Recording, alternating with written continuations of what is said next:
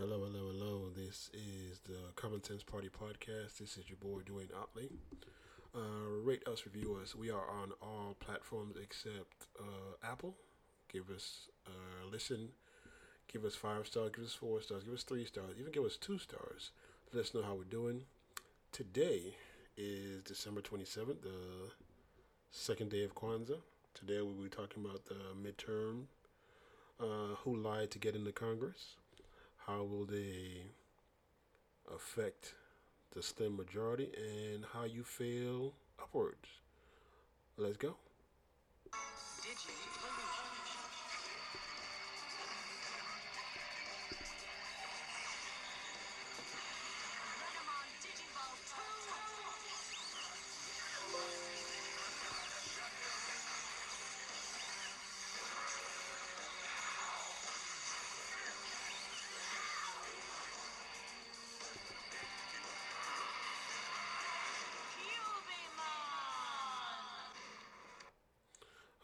Folks. Today we are here to talk about all things political. So we are going to start with the midterms. The midterms are over. Yes, it's about six months. We're back for season two about the midterms. And just to let you know, let's go ahead and talk about how how election deniers actually almost won. It was close. They were prevalent in most states except one. Check it out. Questions following the midterm elections was answered this weekend. Democrats retained control of the Senate with two victories out west. The House is still up in the air this morning. NBC senior Washington correspondent Hallie Jackson joins us with the latest on that and also the fate of election deniers who were running for key offices. Hallie, good morning. Yeah, a lot there, Savannah. Good morning to you. And listen, it may be two years ahead of a divided government in Washington if Republicans are able to hang on for a very slim majority in the House of Representatives. But we are learning more this morning about another slate of candidates election deniers and skeptics who question the results of the 2020 election defeated in key battleground states where their support of election fraud lies could have undermined 2024. A victory lap this morning for Democrats who will hang on to their Senate majority for the next two years. We had great candidates, they had flawed candidates. The clincher, the race in Nevada with vulnerable incumbent Democrat Senator Catherine Cortez Masto narrowly defeating Republican Adam Laxalt. Her win means Democrats will keep control of the 50 50 Senate, but both parties are still laser focused on the Georgia Senate runoff next month. Republicans, with hopes of a red wave long gone, may barely eke out a razor thin majority now in the House. What's also clear from the midterm elections? Voters rejecting so called election deniers who question the results of the legitimate 2020 presidential election. That extends even to races for secretaries of state who oversee voting in battleground state races, every Secretary of State nominee who denied or cast doubt on the election lost. And many Republicans running for governor who refused to say whether they would have certified President Biden's win also defeated, although Arizona's race between Kari Lake and Katie Hobbs still a question mark. Former President Trump, who planted the seed of election denialism and who's still pushing election fraud lies, widely expected now to announce another run for office this week leaving his party divided, especially as former Vice President Mike Pence is now drawing more attention to Mr. Trump's actions in the aftermath of the last election and during January 6th, speaking to ABC News about that day. 2:24 p.m., the president tweets Mike Pence didn't have the courage to do what should have been done.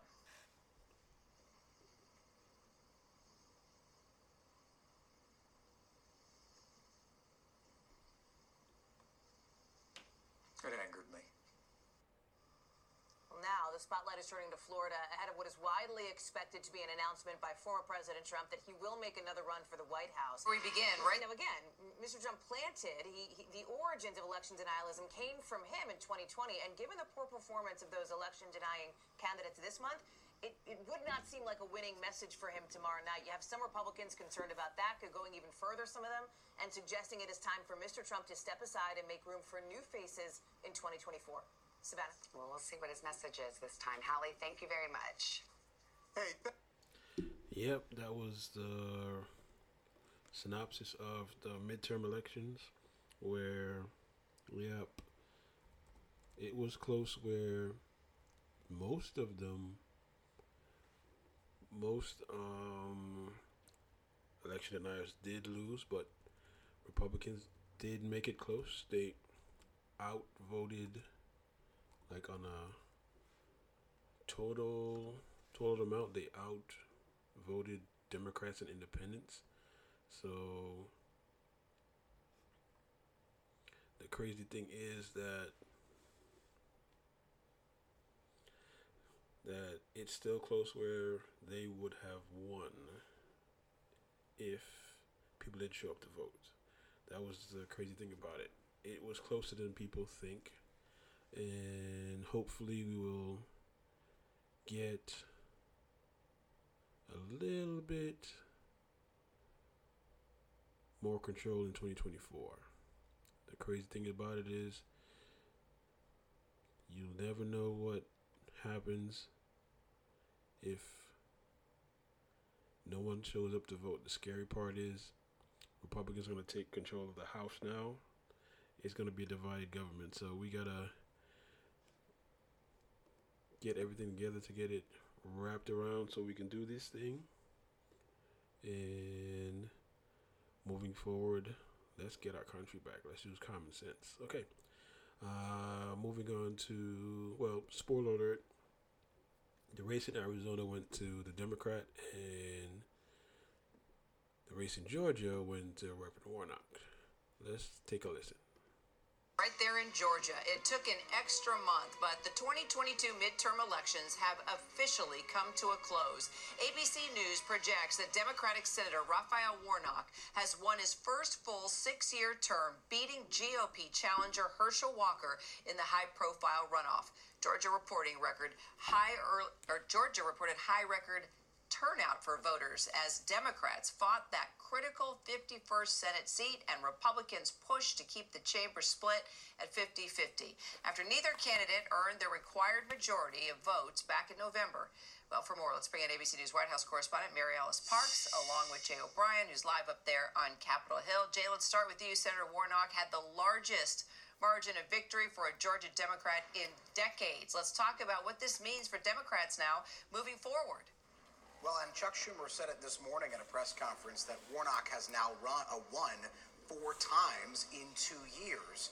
Um, in a state that has been consistently considered a red state, a Republican state, now considered by some obviously a swing state. So Schumer taking a victory lap on that. So in the broader sense, it means that Democrats feel competitive in Georgia in a state that they haven't felt competitive in the past. But in specifics, when it comes to the United States Senate, a 51 seat majority means for Democrats that they can confirm judges at a quicker speed than they previously were able to in that 50 50 Senate. It also means that Chuck Schumer doesn't have to wrangle every single Democratic senator to vote on pieces of legislation and clash at times as he did previously with Senator Joe Manchin of West Virginia, a frequent Democratic holdout vote. He's got that 51 seat majority now, and it gives Democrats in the Senate a little extra breathing room, as well as obviously a boon based on those results, as you said, Kira. So, Mary Alice, then President Biden called Senator Warnock to congr- gra- congratulate him last night, and with good reason. I mean, the 51 seat Senate majority will no doubt impact his agenda. Yeah, Kira, the White House just released a little bit of that phone call, and you heard uh, Senator Warnock say this is going to make it easier to get things done, sir. And the president said absolutely, he thinks that it will. Uh, to pick up on Jay's point, we've heard the president over the last two years so frustrated at those moments where someone like Senator Manchin was able to get in the way and block legislation with a single vote. And so this sort of bypasses that. You get sort of some of that roadblocks. Um, it makes sure that Democrats, like Jay said, have a little bit of breathing room.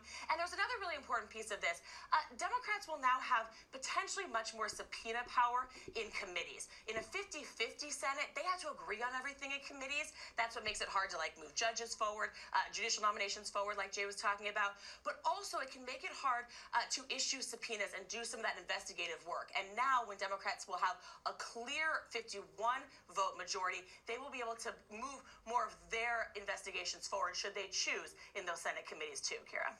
And Jay, today Democratic Senate Majority Leader Chuck Schumer quoted what he said were remarks from Republican Senator Lindsey Graham about the runoff results. Let's take a quick listen. He said, quote, Democrats have done a pretty good job of picking issues that motivate their base and have wider support among the public. we, the Republicans, need to be doing the same thing. I think a lot of people in the Republican Party don't see us doing it emphatically as the Democrats. It's one of the few times I'll quote Lindsey Graham with approval, but he said it. All right, well, Jay, if, if true, that's a pretty steady admission from Senator Graham. Yeah, and then that is a direct quote that Schumer was reading this morning. He read it this morning uh, in a publication. It, the question becomes who's he referring to there? Is he referring to Senate Majority Leader Mitch McConnell, who Lindsey Graham has recently clashed with? He didn't vote for Majority Leader for McConnell. Or is he referring to former President Trump? I can tell you that there is blame in some Senate Republicans on Trump for this loss in Georgia. The phrase candidate quality, you hear it so much. But there are other Republicans who are still sticking by by Trump. Graham was sticking by Trump just as as recently as Tuesday when I ran into him in the Senate hallway and he said he would support Trump and he didn't think that Trump's comments, for instance, on the termination of parts of the Constitution were disqualifying. So the question facing Senate Republicans now, coming off of this loss in Georgia, is how much do they stick with former President Trump going into this new Congress when there are going to be a number of Trump issues that they're going to be confronted with every single day, Kieran? And finally, Mary Alice, Democrats, you know, may have a stronger majority in the Senate, but they still lost the House. So, how is the president planning to work with the new Republican majority when it takes over in just a few weeks? We've heard President Biden say over and over that he is looking forward to working with Republicans, that he's trying to uh, make overtures to Republican leadership. Uh, you know, I was struck just in the days right after the election how often the president talked about wanting to get around the negotiating table and do bipartisan work. We saw just last week when he invited Republican leaders over to the White House to discuss the rail strike, the potential rail strike. Uh, so I think this is a president that feels comfortable in that space, who wants to find common ground.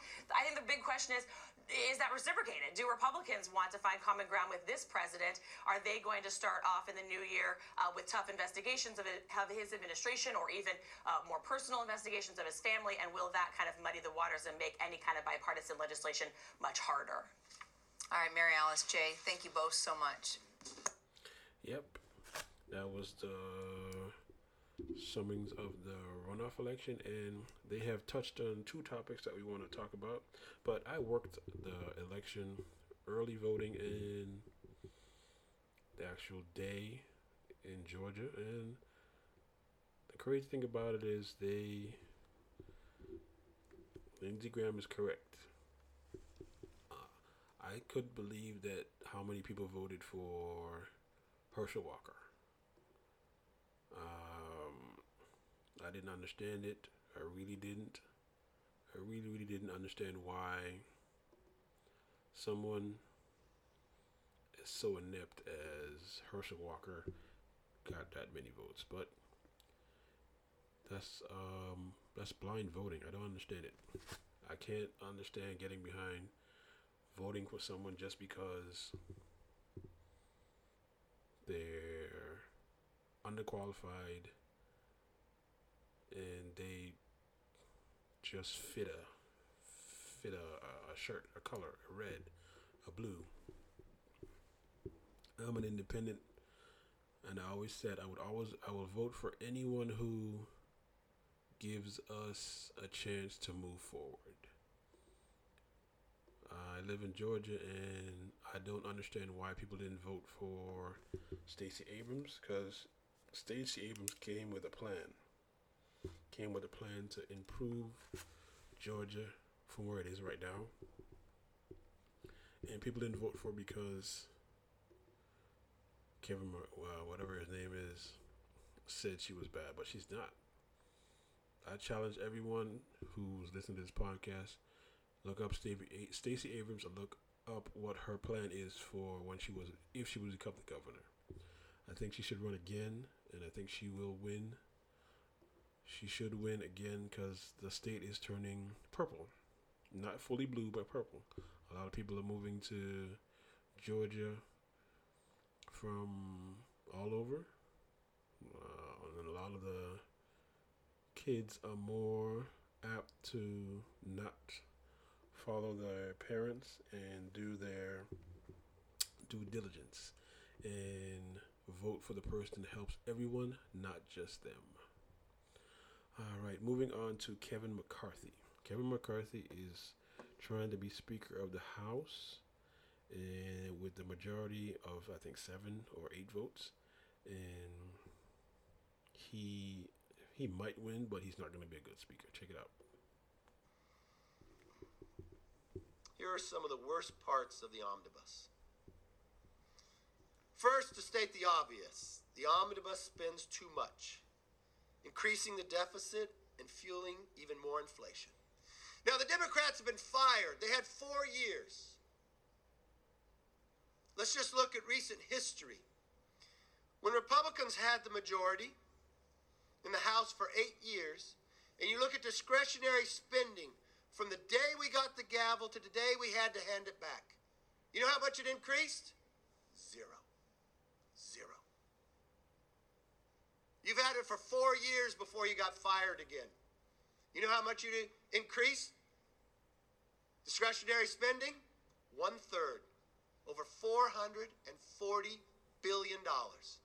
You want to know why we have inflation, the highest it's been in 41 years? You won the majority, and you wasted it, and you spent too much, and you harmed the American public. The worst thing any government could do to its public is bring inflation. And that's exactly what you're continuing. This bill increases the baseline spending by $134 billion. Let me put it another way. The American hardworking taxpayer, you just added 1.5 trillion over 10 years to the national debt when we're already drowning in 31 trillion in debt. I don't remember the people requesting that, but in your definition, that's what you did. And what kind of projects are such high priorities? Do we have to increase spending by so much? Well, some left wing pet projects. Let's look for example of what the people really requested here. For example, there's 2.35 million for the Leahy Center in Vermont, named after Senator Patrick Leahy. Well, who requested it? Well, Patrick Leahy did. Who wrote the bill? Patrick Leahy.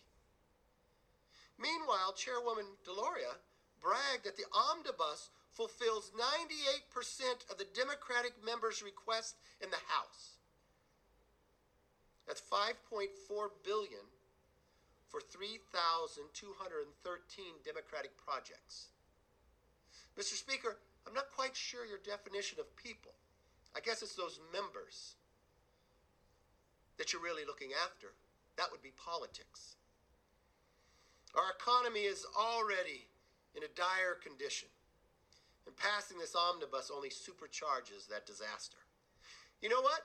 Inflation is higher today than it was 11 months ago when President Biden said it had peaked.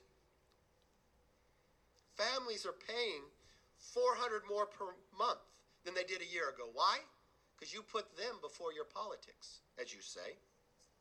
They just didn't know that they really wanted to pay more. Okay, let's put that into perspective because this is the monstrosity. He's not really telling the whole truth and nothing but the truth because inflation is on the way down. Yes, it's up, but it's less than what it was before.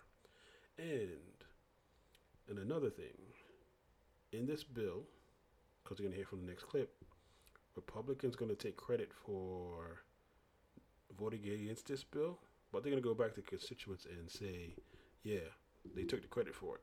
Check this out. Monstrosity that is one of the most shameful acts I've ever seen in this body.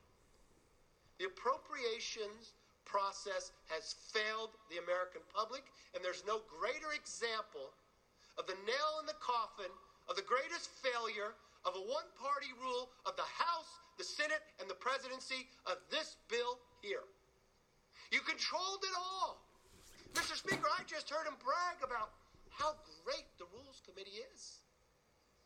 They're so great because they care about the people. They care so much about the people, they never did their work. The Democrats and Biden's open border policy has caused the worst border crisis in American history. You could try to ignore it, but 11 more days since you won't show up for work here, You no longer will have that opportunity. And we're going to take our work to the border. We're going to have our hearings on the border. All you'll have to do is open your eyes and you'll see what you created. And you see what you, the disaster that has become of your legacy. And oh, probably the sacred of all the Democrats' power before they were fired was the wokeism. Buried in the omnibus is even more money for wokeism in the government and the military. The woke left wants to further divide Americans against each other based upon race, sex, and background. They want to teach our kids that America is inherently bad and that you should distrust and hate your fellow Americans instead of strive to be a more perfect union. A new direction is coming. 11 days, Republicans will deliver. I request a no vote on the omnibus, and I yield back. Gentleman from Massachusetts is recognized. Um, after listening to that, it's clear he doesn't have the votes yet. I reserve my time. This is Democrat Jim McGovern showing that it doesn't take a whole lot of words to very definitively shut Kevin McCarthy down. Here we see Kevin McCarthy descend into a living, breathing Fox News comment section, decrying wokeism and whipping up border hysteria and whining about the military. And the reason why is clear. As McGovern said, McCarthy is running for Speaker and he doesn't have the votes. He needs the support of 218 out of 222 members in his conference. And a number of Republicans have already come out against him for purportedly not being conservative enough. And so, what's the result of that? This speech right here, where McCarthy performs his little circus act to try and curry favor with the other clowns. Tell you what, if nothing else, at least Kevin McCarthy is showing that it is possible to defy the laws of physics and stand upright with no spine. I mean, my God, the guy is whining about wokeness in the military? Is that what the GOP stands for now? That's the best they can do, trashing the American military?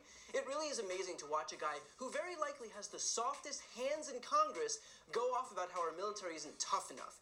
Not that he needs a reminder, but there is nothing stopping Kevin McCarthy or any of those other keyboard warriors on the right who complain about the military from going and enlisting themselves. Because nothing would toughen up our military quite like Kevin McCarthy on the front lines. Now, the point of all of this is to try and oppose the omnibus spending bill, the bill that funds the government through fiscal year 2023, along with allocating funding for Ukraine and overhauling the Electoral Count Act. Except Republicans don't feel that Democrats are entitled to pass anything even though they have a majority in Congress, because even when Republicans don't have power, they somehow feel entitled to all of the power. And because, again, McCarthy is right now vying for the support of a group of Republicans who want this omnibus spending bill to get tanked, then McCarthy himself is pandering to that group by also trying to tank the omnibus spending bill. And if you needed any indication as to how McCarthy would lead, this should explain everything. The guy will cave to the farthest fringes of his base, who's currently got him on the shortest leash possible. McCarthy isn't a leader, he is a puppet, and there is no one in the GOP who doesn't know how to pull the strings to get what they want from him. And by the way, that wasn't lost on anyone. Here's Jim McGovern again lambasting the tactics employed by the lunatic fringe of the House GOP to threaten even their own party's colleagues in the Senate by promising to kill any legislation introduced by those Republicans who dare support the omnibus bill. Games like the one House Republicans are playing by using this bill as a political wedge to threaten their counterparts in the Senate is equal parts dangerous and destructive. As Republican Senator Kevin Cramer said, and I quote, the reality is that is this kind of chest thumping and immaturity doesn't instill confidence in their ability to lead. End quote. You know, you hear it all the time. Don't let the perfect be the enemy of the good. I'll be one of I'll be one of the first to say that this bill isn't perfect. It doesn't address everything I wanted, nor does it address everything in the way I wanted. But it's a good bill. It was put together through hours of hard fought negotiations that involved members in both chambers from both sides of the aisle. It's not anyone's fault but their own that House Republicans chose to walk away from the negotiating table. At the end of the day, we are here to legislate, to get stuff done. We are here to help the American people, and that requires us to keep the lights on. The last time Republicans held the majority in the House, they left us in a prolonged government shutdown that cost our country and taxpayers over $11 billion. I can promise you the Democrats have no plan of letting that happen under our watch. We must pass this rule and the underlying bill and get it to the president's desk. But here's the ultimate irony about the omnibus bill that both Kevin McCarthy and a number of Republicans are trying to sink. Within that bill are a number of priorities inserted by Republicans, a point made clear by McGovern. For the record, uh, the a minority leader came to the floor and was criticizing community projects. Maybe he doesn't know this, but let me inform him that over 100 of his members on the Republican side requested and received uh, community projects, all of which I'm happy to say were vetted. But maybe, but maybe, but maybe he is suggesting that they should all give them back. Uh, because I know they're going to vote no on this bill and then go home and do a press release and do a press conference. But uh, he ought to understand that um, you know there's that saying, "Physician, heal thyself." I mean, the bottom line is mem- uh, over 100 members on that side uh, requested community projects that were fully vetted. We're not questioning whether they're, whether they're good or not. Uh, their communities respected, uh, requested them. They get community support. But I mean, that's that's on your side. And this is a recurring theme, even going back to the infrastructure bill. Republicans will vote no and then immediately go back to their own districts and do all the ribbon cuttings and take all the applause for a bill that they voted against. These people are banking on their own supporters being too dumb to know that they tried to sink the very priorities that they then expected praise for passing. That's the point of exposing these people. That hopefully, even those Republican voters will recognize that their leaders are doing their best to screw over the very people they're supposed to be helping, all in the name of allegiance to party over country. Now, since this desperate Hail Mary by Kevin McCarthy, the House did pass the omnibus bill by a vote of 225 to 201, with a number of Republicans in the House defecting, just like their Senate colleagues did, and voting in favor of this bill. And while this is the first loss by an impotent Kevin McCarthy, it's pretty clear that it won't be the last. That was Brian Tyler Cohen giving us an explanation of how inept the Republican Party and under Kevin McCarthy's leadership they will be. Yes, as I said, they vote against against the bill, but they go back to the constituency and and they take credit for it. That's the one thing I don't understand. Uh, Democrats have never said they're open borders, ever, ever. That's just crazy. To to see them tell boldface, boldface lie that they would would say that, and it happens every time. Every every cycle they go through that where they vote against it, things that will help their constituents, and then take the credit for it. And I don't understand why the Republicans don't hold them accountable. For eight years, eight years they had the Senate, the House, and they put us into a government shutdown, like what he said.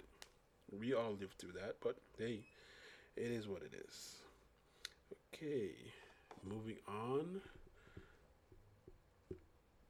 Uh, we're going to go to Kyrsten Sinema becoming an independent. Check it out. Arizona Senator Kyrsten Sinema has announced she is leaving the Democratic Party and registering as an independent. The move follows a rare moment of bipartisanship in both the House and Senate as a group of Republicans joined all Democrats to pass a bill protecting same sex and interracial marriages.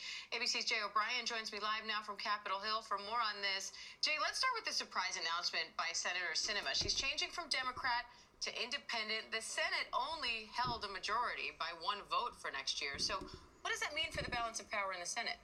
Well, Diane, it takes the wind out of Senate Democrats' sails. Think back to Wednesday. It seems like ages ago, but right after Raphael Warnock won in the Georgia runoff, Chuck Schumer comes out, holds this triumphant press conference. He holds up the numbers 5 1 with his hand, saying the Democrats have a 51 seat majority in the Senate, and he's in a celebratory mood. Now, obviously, the mood on Capitol Hill among Senate Democrats has changed slightly following this announcement. Democrats in the Senate still have, in effect, their majority because it, they still keep the balance of power. They still keep the majority because the vice president can break some ties in the Senate, and also Democrats have the majority on committees because Sinema is going to keep her committee assignments. However, in passing big legislation, that 51 seat majority gave Democrats a little bit of extra breathing room that Kyrsten Sinema has now somewhat taken away because she and Joe Manchin were frequently those Democratic holdout votes on big pieces of legislation. Democrats could afford to lose one of them with a 51 seat majority, but her changing to independent changes that calculus a little bit. The other thing that it does is it faces Kyrsten Sinema with the question of who is she going to caucus with. On Capitol Hill, who are you going to caucus with is the political way of saying, in essence, who are you going to hang out with? She said she's not going to caucus with Senate Republicans, but when asked if she was going to caucus with Senate Democrats, she was non committal on that question. She didn't really attend caucus meetings previously, but still, who is she going to, in essence, hang out with on Capitol Hill, join with on big pieces of legislation, is a question that right now only Kyrsten Sinema knows the answer to. Now, 39 Republicans joined Democrats to vote in favor of this landmark Respect for Marriage Act. But eight of these House Republicans first voted yes in July and then voted no yesterday. What do you make of that? Well, that was a surprising development yesterday that some Republicans were choosing not to support the legislation that they supported in July. And a lot of it stems, according to at least some of these House Republicans, as to what happened in the Senate. So if you recall, when this passed in the Senate, there had to be additional language to get the 60 votes that you need to pass some kinds of legislation in the Senate. It has to be bipartisan. So Republicans worked to add religious liberty exemptions into the legislation, and House Republicans yesterday said that they didn't feel those religious liberty exemptions went far enough. That said, those exemptions were not in the bill when they voted on it in July, and they only chose to vote against it when they were added subsequently. Nonetheless, as you said, it was a bipartisan piece of legislation passing in the House yesterday. We were on the air with you when it passed yesterday, and you could hear those cheers, particularly from House Democrats when it passed in the chamber yesterday. It was celebrated by Democratic leaders, including Nancy Pelosi, who said she really wanted to push this legislation over the goal line in her last few weeks as Speaker. Diane. All right, Jay O'Brien, thank you. She she became an independent because nobody in Arizona likes her.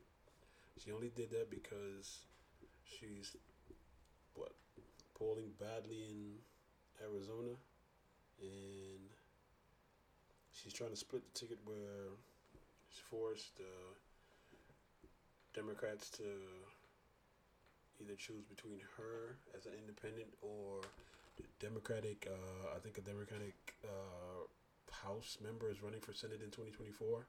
So it's going to be a three-party race. She's going to be independent and a Republican, but she's still going to lose. I think she's going to lose real badly. But let's have some more insight about it.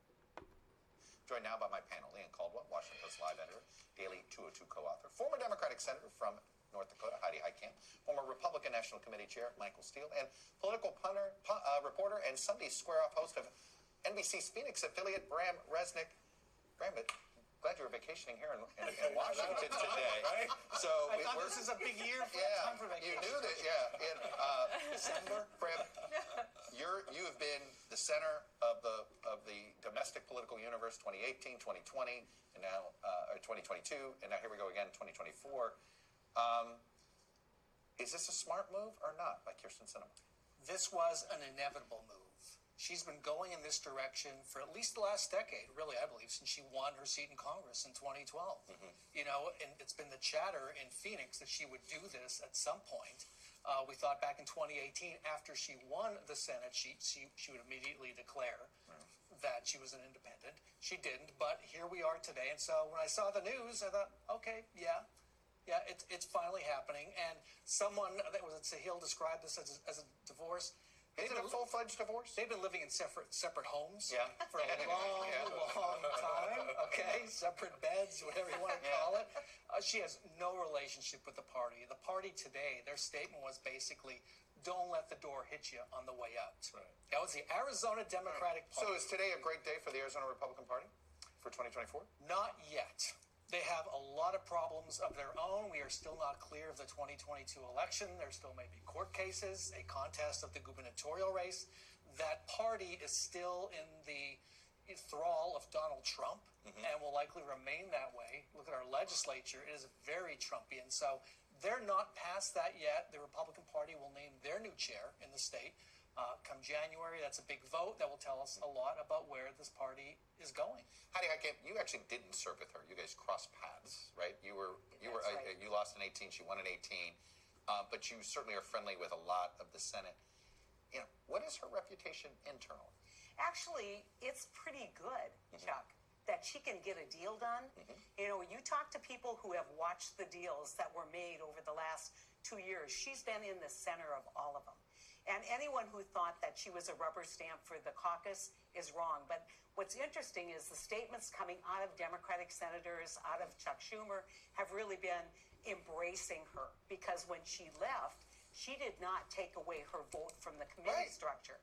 And so she, these, these committees will be majority Democratic. And She waited until after the runoff, Right. by the way. I mean, she did have some deference to the Yeah, party. I, I think this doesn't change anything that happens in Washington. Where this matters is in Arizona. She's less popular than either Biden or Trump in Arizona in every category. What she's got to figure out is are there enough moderate Democrats and McCain Republicans to form a coalition that will return her to the United States Senate? And I think I think if I'm her and you're looking at the numbers and you're looking at a very nasty uh, primary race, which I think she would have. I think she stepped out of that and dared the Democrats to put someone up against her to keep that seat. And not just put someone up against her. Now the Democratic Party, Chuck Schumer, has a choice to make. Yeah. Is the DSCC going to support her, or are they going to support the Democratic nominee? By the way, in the same cycle that they have Angus King Mhm. running for reelection, who does not run as a Democrat, Right. who they help make sure the field gets cleared for all the time in May, right? Yeah, Yeah. absolutely. And there's no clarity on that yet. Mm-hmm. I mean, Kyrsten Sinema, a lot of when people make this decision, they have to think about the fundraising. Are they going to be a viable candidate at not part of a political party apparatus? Kyrsten Sinema is a phenomenal fundraiser. She likes to fundraise. Everyone knows that she likes to talk to donors. Um, but the question is, is is that she still going to have that national party to help her in the long run if she needs it? And we'll see what Chuck Schumer Right says. now, fundraising is about small dollar donors. And she just now has abandoned small do- dollar donors across. And so she got to find enough money within the financial institutions to fund it. But my, Michael Steele, you're you're a guy who's who's in a part of the Republican Party that the base doesn't like all the time. Right. And I, I could envision, So popular. you know, you ran for the Senate. Had you been in the Senate in this Republican Party, I could picture you feeling as if you may have had felt no choice but to abandon your party, stick as an independent. Like if you're in the center of your party, this I get this is a tempting. I, you know, I get, I get where she, where she, where she's coming from, and, and how she got to where she is over the last ten years. To your point, she couldn't figure out how to become a, a McCain Republican or McCain Democrat, or a right, yeah. McCain Democrat, but also a McCain Republican, meaning to make that move wholesale into the Republican Party. As she looked and saw the MAGA wings begin to unfurl, that where does she go? Mm-hmm. Where does she fit into that? So now, uh, to both your points, her strategy has got to be how do I make this work, this independent posture work? She's got some examples. King, she's got uh, what we just saw. Evan with- McMullen, Evan McMullen. We saw what we saw in Alaska. Uh, quite frankly, even even you know, without- Murkowski's basically barely. She didn't win with Republicans. right? She didn't win with Republicans, Yeah. and, and, She had the support of the party behind her. but though. she was Did no, she have but her, final four but her no, but that's this election. the one before Yeah. was she was on her own. So All right. there, there's there are legs there. But Grant, Yep. She did that so she can split the vote. I hope she does not win because she is horrible. She ha- she has been a roadblock for all the good things that we need because she's in the pockets of corporate donors. And she's in the pocket of the corporations. She doesn't like minimum wage. She doesn't like stuff for the people. So, good riddance. Even though I'm an independent, I'll never vote for her. But she needs to get out. Her and Manchin. Manchin needs to get on the bandwagon because fossil fuel is going away. And when that happens and they win a majority in the Senate and they win back the House, it'll be good. All right, moving on to the January 6th committee. They released their findings and check it out. Released its final report, placing the blame squarely on the shoulders of the former President Donald Trump, calling him the one man who caused the January 6th Capitol riots and recommends barring him from holding office again. This is a, an expansive report. It is huge. It is 845 pages and it summarizes a year and a half long investigation by the committee, which conducted over a thousand interviews. In a newly released transcript for the former Trump White House aide Cassidy Hutchinson tells the committee that she felt pressure from Trump allies not to talk and instead risk contempt charges. She testified that before her interview with the committee, she told her mom, I am completely indebted to these people. They will ruin my life if I do anything they don't want me to do. Cassidy also testified that in her initial depositions before the committee, when she had uh, a Trump aligned lawyer, Stefan Passantino, beside her, she said this, and I quote, It wasn't just that I had Stefan sitting next to me, it was almost like I felt like I had Trump looking over my shoulder because I knew in some fashion it would get back to him if I said anything that he would find disloyal. And the prospect of that genuinely scared me. You know, I'd seen this world ruin people's lives or try to ruin people's careers. I'd seen how vicious they can be. Passantino said in a statement that he believed Hutchinson was being truthful and cooperative with the committee in the interviews he represented for her, or her for, I should say. So joining me now to discuss senior political analyst and senior political correspondent at the New York Times, Maggie Haberman. Maggie, thank you uh, very much for joining us. I appreciate it. Listen, we're going to get to this full report. Good morning to you, by the way, this full report. But I just want to get to what we learned about Cassidy Hutchinson, um, where she talks about her strange relationship with her father. She went to him to ask him for help, feeling like uh, Trump world was watching her. It is stunning. She, I just want to read something about what she said because I think it just shows you. She said her, her dad was a Trump supporter, and they had a strange, strange relationship. She said. Um, uh, let's see, um, my biological father, uh, but I went to his place. I didn't have a relationship with my biological father, but I went to, over to his place one night. I drove up to New Jersey and I went to his house one night and begged him. It's probably one thing I regret in all of this. I wish I didn't stoop to that level because it was a no, but I begged him to help me. I said, Would you? I said I would pay him back, like name your interest rate, like I just need help. And I remember saying to him, You have no idea what they're going to do to me. Terrifying. Terrifying. She sounds incredibly scared in this transcript, and she lays out a culture of Trump land that we have heard many, many other former aides talk about over years. Michael Cohen, uh, you know, Stephanie Grisham. You can go down the list, Alyssa, uh, the list, Alyssa Farah. Uh, and she was clearly worried about what would happen to her, not just in terms of Trump land, but she had no money. She had no lawyer. She had no anything. And Mark Meadows was not responding to her. Mark Meadows, who had been her boss for two years. So you can see how she ended up with Stefan Passantino. And, you know, yes, you just played the statement from Stefan Passantino. What she alleges in this under oath transcript is that Stefan Passantino was not just representing her, but that he was trying to shape her testimony. And that is very, very serious and very specific and is something that you know the committee has said the DOJ is looking at it. Uh, I suspect we will be hearing more about this in the coming months. Can you give us a sense of with these 845 pages? I know you went through them because you had a report out at two in the morning, so you haven't slept.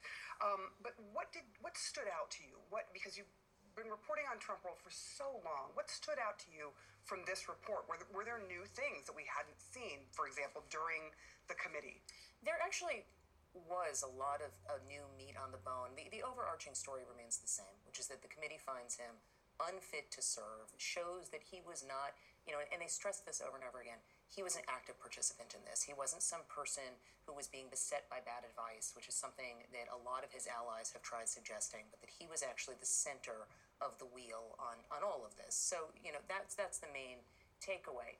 There's new information about how frustrated the National Guard was waiting to be deployed. It was really, really striking to read. There's new details about specifically what mo- at which moments during the 187 minutes Trump knew certain things. So when exactly he realized a riot was in place, it was pretty soon after he got back to the Capitol. At some point in the two o'clock hour, late in that hour, there's a note put on his desk saying that Ashley Babbitt has been shot. So it's not as if he was just again this passive observer.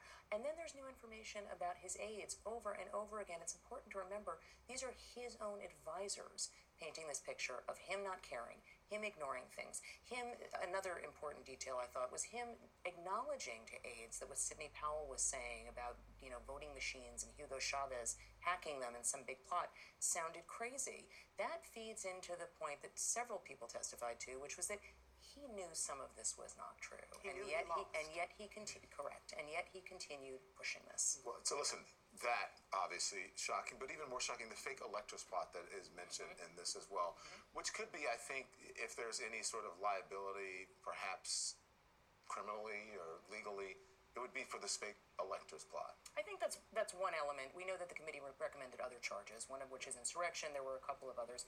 I think on the fake electors plot, it's not just Donald Trump who has potential exposure. There are a lot of people who have exposure over and over again because it's very clear that they knew they were doing something that was legally questionable. I think they will argue, no, no, no, we thought it was real, but you can see in their communications that there are things that they were doing that they knew were problematic, and this plan began really early. That's one of the other things that the report documents. This didn't just spring up, you know, in mid-December. This was this was going on for weeks. The report cites reporting I did uh, very shortly after the election, where Trump was asking uh, advisors, I think it was November 11th or 12th, about how to get states to choose electors who were loyal to him. This started very early. I, I do, do want to ask you um, about some of the recommendation. It also sort of talks about others surrounding Donald Trump, people that did not come in when they were subpoenaed.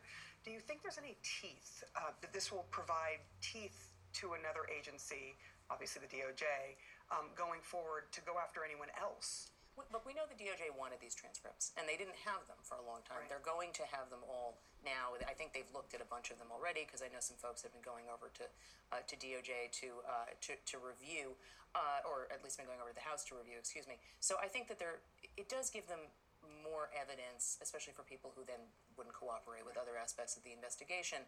But how far along this is going to go, I don't think we know. I, I do want to just make one point that I think gets overlooked, and this is not related to the report, other than that it's it's adjacent to it. You know, there's a lot of focus on will Donald Trump get indicted. Even if Donald Trump doesn't get indicted, he is facing this huge flurry of litigation this year. He is facing trials in a number of cases. So this is going to be something he is he is facing a tough legal year no matter what happens here. Georgia, New York, I mean, the states and the federal. A, a, a fraud lawsuit related to ACN, uh, two suits related to E. Jean Carroll. Um, you know, the list goes on.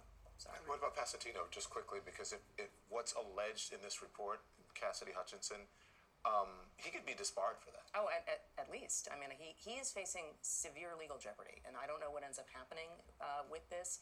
We'll see what the DOJ does. Uh, it is on the DOJ's radar. Uh, I think they are taking it seriously. I don't know how uh, aggressively they're taking it, but these are serious allegations, and he has a real problem. It takes a lot to be disbarred. It will be really interesting to see that. And we what and we've seen that with Giuliani too, right? Except this is a very this is this is a, a different type of allegation.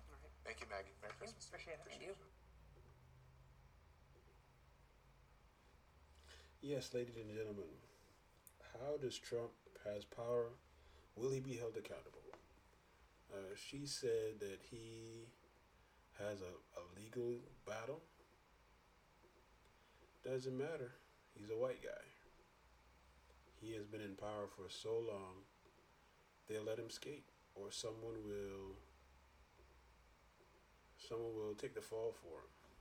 And right now, there are criminals referral for obstruction of an official proceeding, conspiracy to fraud the U.S., conspiracy to make false statements, inciting or aiding an insurrection. He said he can go on to Fifth Avenue, shoot someone, and get away with it. He probably will, because the system is set up so that people in power stay in power. Him, Jim Jordan. Jim Jordan failed upwards so crazy. He was at Ohio State, watched a pedophile, and he is a member of Congress ever since. But hey, it is what it is. I think he's gonna get away with it. He's not. He's gonna probably gonna run for president and lose, but he will run again and get off scot free. All right. Um, how he has power, I think it's people thinking of seeing themselves, white Americans seeing themselves as getting to that billionaire status. And they the, the Republicans sell you on that, yep, do it the way we do it, and then you will be there, but they won't help you do it when you do it. Still don't understand that, but hey, it is what it is. This is the Common Sense Party podcast. Rate us, review us, give us five stars, give us four stars, give us three stars, give us two stars. We're available on Pandora, Amazon Music, Google, Spotify. You can reach us at the Common Sense Party at Gmail. Give us a line, tell us how we're doing. Our next story is about Mr. Santos who lied to get into office. Yes, he lied to get into office, and because the margin is so thin, he will not face, probably won't even face any any re- repercussions. That's what happens when people in power get in. Check it out. Democratic lawmakers are calling for Congressman elect George Santos to resign after he admitted to lying about his personal and professional background. The New York Republican came under fire recently after a New York Times article called into question claims he made during his campaign. Santos admitted to local conservative news outlets Monday that he lied about working for Wall Street firms Citibank and Goldman Sachs. He also admitted that he never graduated from a four year college, despite previous claims he received degrees from both Baruch and NYU. I disappointed anyone by resume embellishment. I'm sorry. And I'm not going to make excuses for this, but a lot of people overstate in their resumes or um, twist a little bit or ingratiate themselves. I'm not saying I'm not guilty of that. Well, CBS News political correspondent Caitlin Huey Burns joins me now from the White House. Uh, Caitlin, how are lawmakers reacting to Santos's admission that he lied about his background?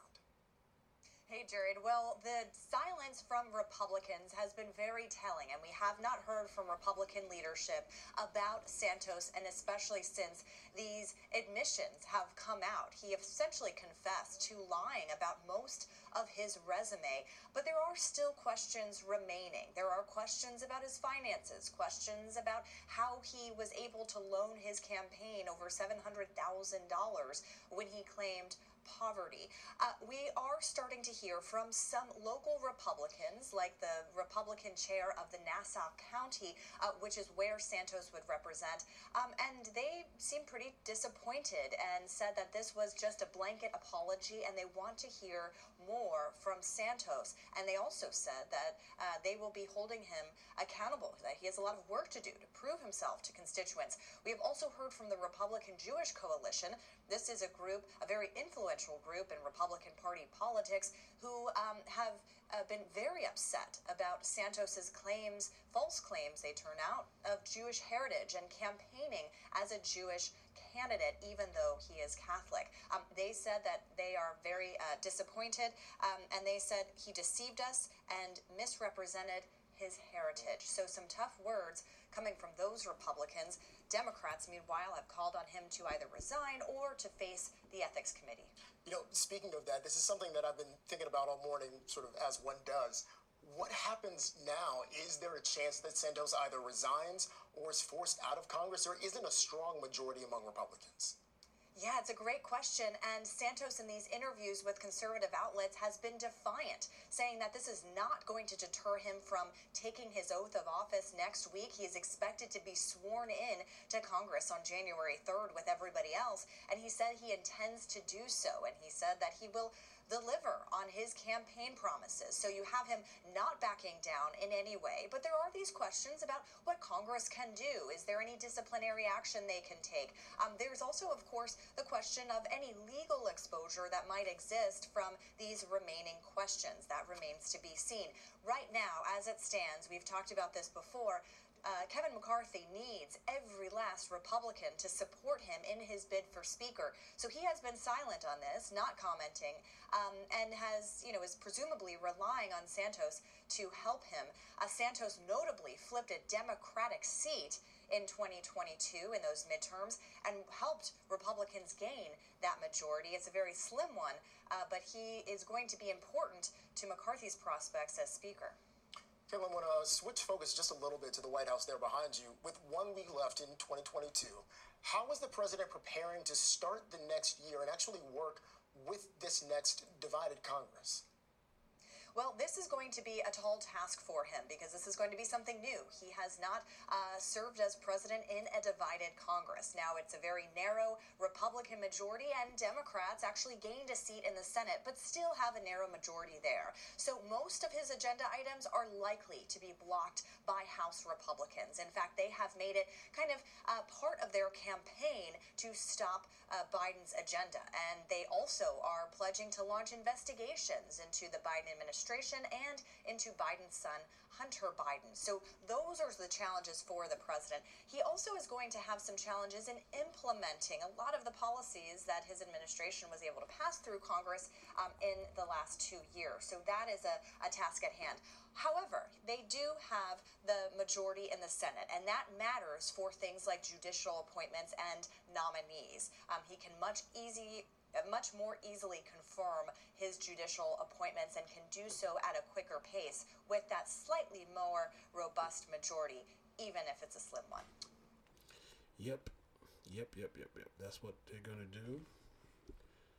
Uh, he, yes, he lied to get into office, but guess what? He's using the Trump playbook.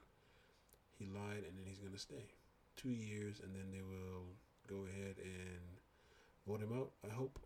I really hope that they vote him out, but most likely he probably failed up failed up to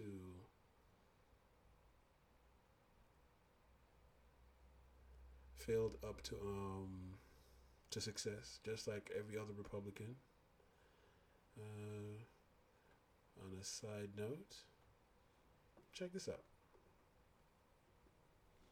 President Biden, he's still here in Washington, D.C. Later uh, today, he's planning to head out on a family vacation to St. Croix in the Virgin Islands. And this will mark the first time a sitting president has visited the U.S. Virgin Islands since President Clinton did so in 1997. This trip could be uh, decisive. Uh, he, he, has said, the president has said, he'll announce whether or not he'll run for office, uh, run for the White House again uh, sometime in the new year. And this is an opportunity for him and his family to get together. ABC News' Alex Presha, he's drawn the short straw. He's, uh, he's in St. Croix there. It looks like very rough duty. He's following the president, one of the toughest assignments in the entire news division these days. Actually, Alex, I covered the White House for a while too. I got to go to Crawford, Texas uh, at Christmas time. So you definitely had a better deal there. So let's talk about Biden 2024. When he was asked about it, White House said, or the White House has said that Biden would talk about it with his family. So what should we expect? Is there an announcement? Well, how do you think this is going to go down? So, Terry, we're expecting an announcement uh, sometime after the new year. That's the guidance that we got from White House Chief of Staff Ron Klain. Uh, but the vast majority of this this vacation, a lot, a large part of it at least, uh, is going to be dedicated to President Biden talking over a potential run in 2024 with his family and what that would look like. Uh, now, Ron Klain said that he expects the president to uh, to make that announcement uh, during the new year, but he also said that he he expects the decision will be that uh, President Biden does decide to run again. And, and I, I just want to note uh, that while it is still very cold uh, in most East Coast and middle of the country, you're, you're standing there in 80 degree weather to cover the president. So, not that I want to underline that, but let's talk about look, every president deserves a vacation. Somebody's got to cover him. Uh, and so, what's on the president's agenda actually while he's there taking some R and R down there? Well, Terry, first, I think you're trying to make a point about this assignment a little bit. But look, I mean, we know that this is supposed to be a time of, of, of recharge for the president. Um, but the other thing, while there's not a lot scheduled uh, concretely right now for him, the other thing that we're, we're monitoring is some sort of decision uh, from the Supreme Court on Title uh, Title 42. Now, look, the Biden administration uh, is hoping that the Supreme Court strikes down a bid by 19 states uh, to keep Title 42 in place. They say that, look, yes, Republicans have criticized it, saying that once it expires, we'll see a surge at the borders. And while they do anticipate a, an uptick in uh, migrants trying to cross the border, they'd also point out that we've had a year of record border crossings and apprehensions, and that was with Title 42 in place. So we're monitoring that. That could be something that we see President Biden speak on at some point, but right now, uh, this is very much a, a vacation. Yeah, and, and I, I should say that that border issue, it's in crisis. The president never really goes on vacation. He is, however, there in St. Croix. Glad you're there with him, Alex. Send pretty picture postcards when you get a chance. Alex Boucher in St. Croix. Thanks very much. That dude sounds like a hater. Yes, Biden's gonna be in St. Croix for festival time, so I guess that's why he went. But hey, it is what it is. I'm glad he went to a great place. And then for our last story, check out what Texas did. Howdy there, Internet people. Again. So, today we're going to talk about Texas and a list. And it's going to be an unusual video that is going to end in a unique way. So, about five or six days ago, at time of filming, which is Monday night, I had a bunch of people send me information and links to other reporting about a report that suggested that the Attorney General's office in Texas had reached out to the basically the driver's license bureau there and tried to get the numbers of people who had changed their gender on their driver's license and said, well, eventually we might need a list of who these people are. Now, there were more than 16,000 entries. So the information, as far as anybody can tell, never actually changed hands because doing a manual check of why that information was changed would just be too exhausting. So it didn't go anywhere. But the request was apparently out there. Now, normally when I get something that is this wild, one of two things happens. I start to look into it, and I get the context, and I make a video providing that context. The other option is I start to look into it, realize that there's absolutely nothing to it, no big deal, don't worry about it, so I don't make a video. I'm making this one because I don't want anybody to think that's what's happening. The reason I haven't made a video about it is because I don't know anything. I can't find anything out. Um, I, I started looking into it, but I can't get any. I can't get anywhere. I can't even get an off the record answer. But at the same time, I don't really have great sourcing in the Attorney General's office in Texas or at the driver's license place. So it wasn't totally surprising that I couldn't get anywhere. The reason I'm making this video is because nobody else can get anywhere any, either. Washington Post, NBC, Texas Tribune, nobody has an answer. So, right now, what we know is that the Attorney General's office certainly appears to have requested a list of trans people in the state with no explanation as to why. Um, them requesting it is concerning. Having absolutely no idea why they wanted it, that's alarming. Um, after this much time with with stories being published in the Washington Post, you would think the Attorney General's office would say something. But so far, we have nothing. Um, generally speaking, when a group of authoritarians starts attempting to make lists of people that they have actively othered, it's not a good thing.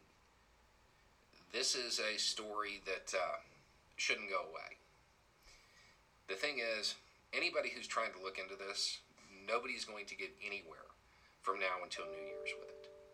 The, the story is effectively not going to go anywhere because basically, with the holidays and places being shut down, and then the few days they're going to be open, they're going to be trying to catch up with like normal routine stuff. That there's no way that this is going to really get anywhere until after New Year's, unless somebody has a, a really good source of their own. So if you happen to have that, now might be the time to get to work. Um, this isn't a story that should be forgot, though. The Attorney General's office n- needs to explain why it was trying to gather this list, what this list is for, why they were trying to get this information to begin with, what they planned to do with it once they had it, why they thought they might go from just needing the numbers to needing an actual list. Um, why they would want to verify documents, which was another part of one of the email exchanges. There's uh, there's grounds to be concerned here, uh, and I just don't want the people who sent me this to think it's one of those where I looked into it and there's nothing to it, so just don't worry about it. No, this doesn't need to be forgotten. I don't have the answer, but it, the answer needs to be found. Um, I'm hoping, and I'm fairly certain, that the Washington Post isn't going to let this go. Uh, I'm sure they understand that this is a uh, unique development that needs attention, even though we are going into the holiday season. Anyway, it's just a thought. Y'all have a good day. Yep, that's that's Beau from the fifth column, but he's right. How can they request a list of people who changed their gender and not explain why? Since when is the government surveilling people just because they changed their gender? Since when did we become a third country? On that note, this is the Common Sense Party podcast. Uh, next week, we will be trying to figure out if the DOJ will charge Trump, the new Congress, uh, why Georgia is so damn crazy. Uh, again, we're on Pandora, Sirius, Spotify, wherever you get your podcasts. Besides Apple TV, we're still working on that. You can also donate and help the cause at Cash App. You can hit us up at the Common Sense Party at gmail.com. Drop us a note. And with that, we're out.